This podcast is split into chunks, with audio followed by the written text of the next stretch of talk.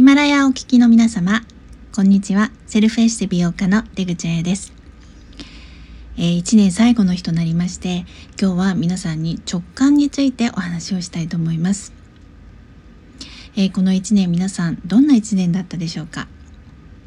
人生には辛いこと、悲しいことがたくさんありますね。仕事でもプライベートでも、岐路に立たされ、決断に迷うこともたくさんあったかと思います。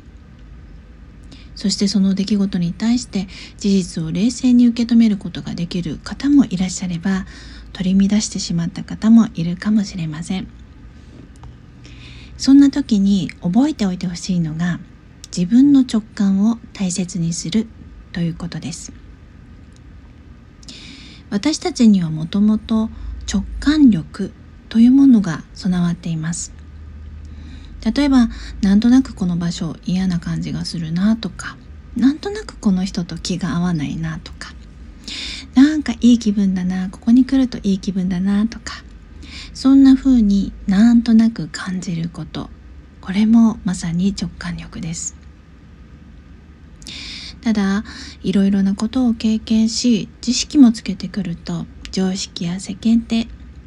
相手の関係性などでその直感というものを私たちは無視しがちです。この人とは合わない気がする。でも、えー、自分にとってメリットがあるから。だから付き合っておこうとか。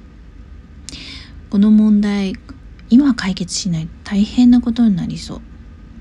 でも、えー、何々さんがね仕切ってくれるからいいかなとか。そんな風にえ直感を無視してしまうっていうこと多くあるんですね。